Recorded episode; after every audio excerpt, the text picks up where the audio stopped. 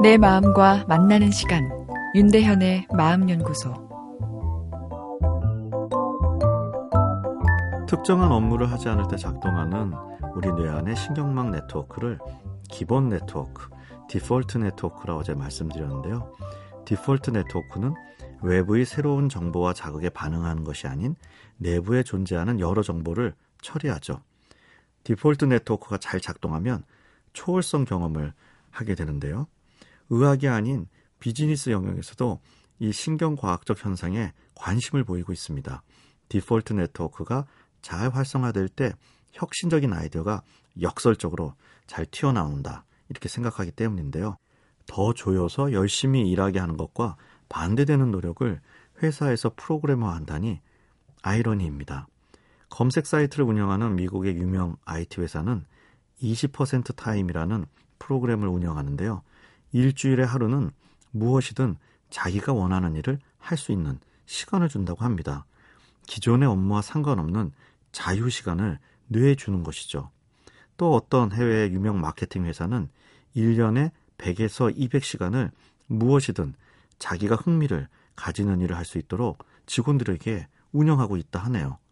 자신을 돌아보고 단순히 자유를 경험할 수 있는 유어데이, 너의 날이라는 프로그램을 운영하는 컨설팅 회사도 있고요. 실제 그 프로그램을 경험한 직원들이 자기 만족감, 행복감, 그리고 동기부여 정도가 향상되었다고 하는데요.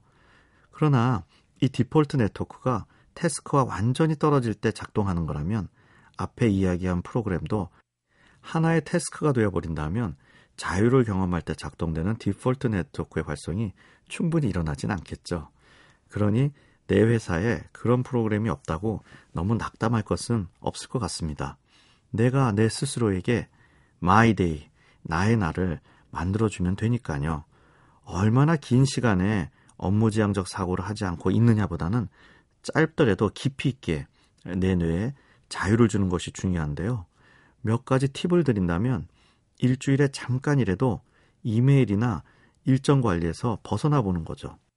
스마트폰과 PC를 사무실에 두고 훌쩍 짧은 기차 여행을 떠나보는 것입니다. 서울역에서 무작정 떠나는 것이죠.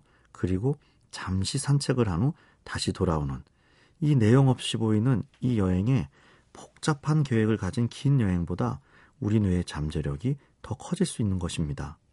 명상 활동도 매우 도움이 됩니다. 명상이라는 것이 바쁜 내 일상과 유격을 두는 마음 훈련이니까요.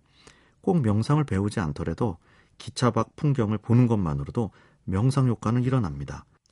점심시간 스마트폰은 책상 위에 놓고 조용히 사색하며 걷기를 잠시라도 하는 것, 우리 뇌 안의 숨은 파워, 디폴트 네트워크를 활성화합니다.